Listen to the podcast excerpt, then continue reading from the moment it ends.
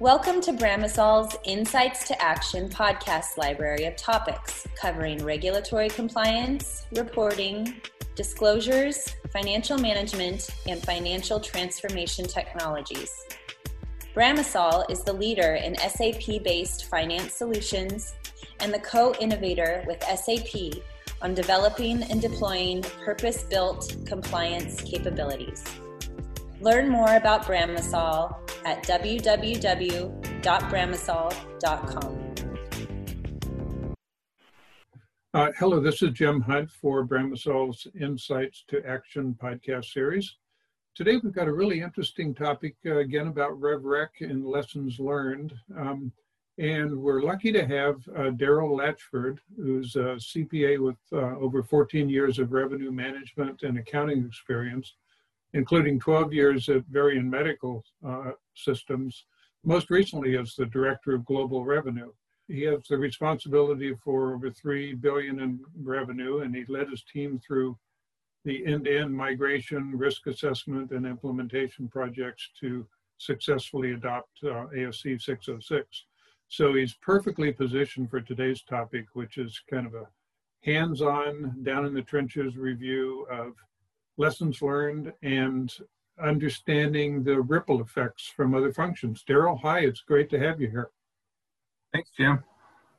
Um, Glad to be here. Let's start with kind of an overview of how um, ASC 606 impacts various functional areas beyond RevRec compliance, and then we'll dig a bit deeper into each of those areas. Yeah, that's great. Well, as as everyone knows, you know, revenue is one of the most important financial indicators that external parties rely on to determine how well a company is performing. And as a result, businesses often establish a number of internal processes and management reporting capabilities to drive growth and increase the predictability of the revenue streams.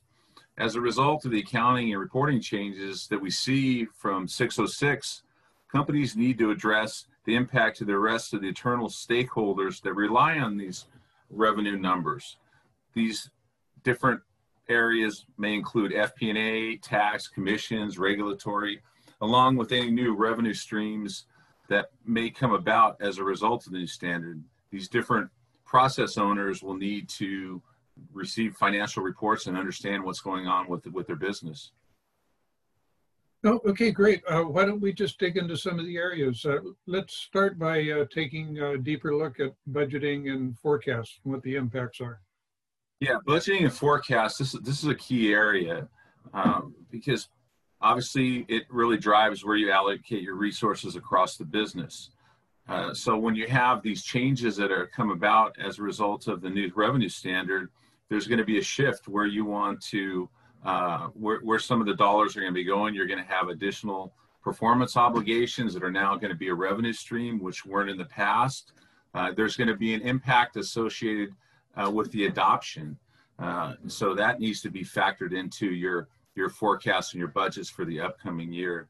And then the other thing to keep in mind is there can there will also be a shift in maybe timing. So that's another factor that you need to consider when you're doing your planning if you, you fail to take into account all these different um, changes, you're going to end up with a, a budget that's set up under the old standard and you're going to report your actuals under the new standard. And it's going to give you faulty, uh, faulty information and you're going to be making decisions based on a bad set of information.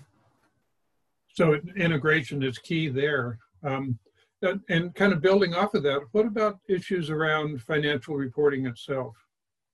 Well, as an accountant, I have a tendency to focus more on the external reporting, but it's really key that you consider these changes to the business uh, from an internal perspective. Um, you need to think about how these impacts are going to affect your taxes, how it's going to affect your statutory books, and most importantly, how it's going to affect your management reporting, because that's really what the internal stakeholders use to help them make the decisions and and and move forward. Yeah, and, and I would guess just kind of segueing off that financial reporting issue, I guess that uh, integrating analytics are a, a, really key factor in being able to uh, achieve the reporting in a productive fashion and timely fashion. Absolutely. I think I think that you're going to perhaps set you know the metrics that you rely on internally or maybe even some metrics that you report externally are going to have to be adjusted and perhaps updated. Uh, okay, great. And, and then uh, obviously there's the reporting, the compliance, they're all built on a foundation of internal controls. And I assume this uh, certainly impacts from uh, 606 on internal controls. Yeah, a- absolutely, Jim. Uh, you know, under 606, you know, there's been a shift to a more principle-based, um, you know, revenue standard that includes more judgment and additional estimates that are now need to be included as part of the revenue process. And, and also we see an increase in the number of performance obligations and additional reporting disclosures that all require operational changes and enhancements to the accounting slash reporting systems. These changes definitely will result in increase to the controls environment. And I would, based on my experience, I see that it's it's not decreasing. We see additional controls that need to be implemented, and this is a a key area. And and definitely make sure to get internal audit involved throughout the process. Yeah, I was going to ask about uh, building in uh, audit trails, uh, both internal and external, you want to be able to prove, uh, show your work for all of these new changes. So it seems like ensuring that you're integrated where you have robust audit, uh, auditability is really important.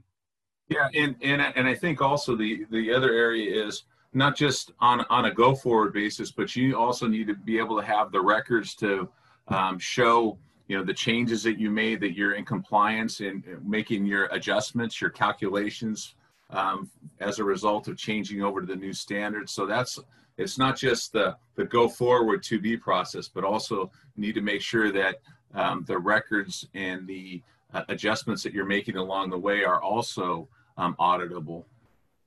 Right you know and i would guess that you know from a, a public company standpoint especially where you've got external uh, investors and stakeholders, um, you're going to need that look back and look forward capability to explain any changes in the financial reports. Absolutely, you know, again, it can't can't stress enough the um, um, uh, level of effort and I, for for when we went through our uh, adoption and throughout the process, we were engaging internal audit and external audit, and it proved very helpful because if perhaps there's an adjustment along the way, or perhaps the auditors don't don't agree with one of the um, changes, or it allows you to recover and make changes along the way to make sure that when you get to your end result, you don't have any issues. Um, did you, in your projects, did you run parallel with the old system and the new system for a significant period of time? Uh, no, we, what we did is we actually we did the full retro uh, retrospective. So what we had to do though is we had to come up with a process to capture the revenue recognition for the previous three years under both uh, 605 and 606. If you're running the modified, then there is that need there to run parallel systems. Um, regardless, it, it, it, it's a lot of work and you just need to make sure that you're able to capture the information under both scenarios. Got it. Um, let's switch to uh, the sales side because obviously changes in revenue um, affect um, sales because that's where it comes from, and specifically like managing commissions and other aspects. Can you kind of elaborate on those issues? Sure. Yeah, in, in sales commissions, it was one of those areas that initially we did not feel that there was going to be an impact but there actually was a impact. And the the commissions piece is kind of a double whammy in the sense that it's typically not a large uh, material impact. However, trying to get the systems and the process in place to account for it is a, is a little bit challenging. And the operationally, companies go through their planning cycle with the sales team. They set the quotas, and you need to make sure that you're engaged up front so that when you're setting those quotas, you're setting them under the new standard. Because if you set them under the old standard, you're going to get to the point at the end of the year, you know, their quotas have been set based on a, a perhaps uh, a lower uh, a, a, lower um, a quota amount, and you're going to be reporting it under the new standard, which which might bring down their quota, and you definitely don't want your sales sales guys upset. So it's an area that needs to be flushed out, needs to be incorporated into the the sales commissions plans because it's one area that you you definitely don't want to have um, challenges or sales guys upset. You want them out selling. Yeah, the sales guys, in my experience, they uh, have an eagle-eyed focus on the comp plan and what it means to them. Exactly, and and I, I think it's just it's just critical that um, it, it's another one of those stakeholders that you need to engage the sales operations team, make sure they understand the changes and how that's going to look going forward, so that when you're measuring their performance, that they're able to understand it, realize what the changes are. And then I think lastly, make sure that whatever commission tool that you utilize, that it's being updated and adjusted for the new standard as well. Yeah, so and and that sort of plays into my next question about uh, order bookings and backlog management, um, how the RevRec changes have impacted that. Yeah, and, and, that's a good point. Uh, we, we talked a, a bit about um, you know metrics and analytics earlier, and order bookings and backlog are definitely two of the key metrics that I see a lot of businesses um, using and tracking. And even if it's not something that's that they publish or include in their financials, it's still a key metric that needs to be accounted for. And as you go through and you're converting over from 605 to 606, you need to make sure that you're compute that you're readjusting your backlog to reflect that. So if you're you know if you're accelerating revenue, then you're going to have a, a, a, lower backlog or vice versa. So it, it's key that you have a plan up front to determine how I'm going to adjust my backlog and what is my backlog going to look like what's the allocation going to look like between the different elements and it's it's one of those things that you might not think about up front, and you probably have to wait until closer to the adoption date to see what you actually have left in your backlog, what open contracts. But it's still something that I highly recommend that people think about um, include as part of their planning uh, to make sure that they don't get to that point and they're not rushing around trying to f- figure this out. Yeah, and and uh, to be able to predict what those changes are going to look like because you you certainly don't want the CEO to suddenly be saying, "Hey, the backlog just dropped by 50%. What's going on here?" Absolutely. Yeah, good point. Um, this is a great overview. Um, so, what should companies be doing now? I mean, uh, the the Bramasol paradigm of uh, comply, optimize, transform um, and a lot of people just kind of focused on compliance. Let's get this done. But what should companies be doing now to be sure that they're integrated and optimized uh, and have the RevRec changes built into their overall business systems? Well, I, I think as as our kind of podcast title, you know, don't underestimate the ripple effects. I, I think this is to make sure that you're integrating all of the areas that are impacted and not just focusing on the compliance aspect.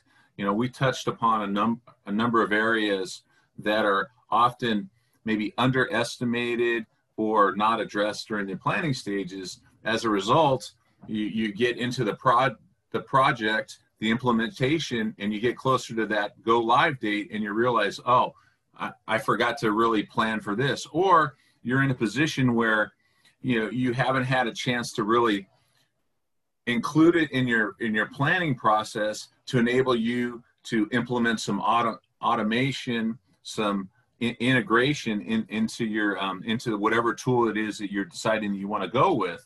As a result, you may have to do some rework to what you've already built. You may have to implement some manual processes, and you also run the risk of not being able to meet your go live date. So, you know, as as we going through this, you know, I just I just added have a couple additional kind of areas or bullet points recommendations that, that I would, you know, suggest that people consider when they're when they're going through that. And so I think it's as we touched upon is make sure you include all functional areas, uh, when you're doing your initial impact assessment. You know, make sure that you get those individuals in, involved. Uh, re- review the results of the impact assessment with the stakeholders. Make sure that they understand what's changing. And if you have a recommended approach, make sure that they're engaged and involved and understand what that's going to look like. Look to automate and standardize your systems and processes. I mean, I think that's a key thing.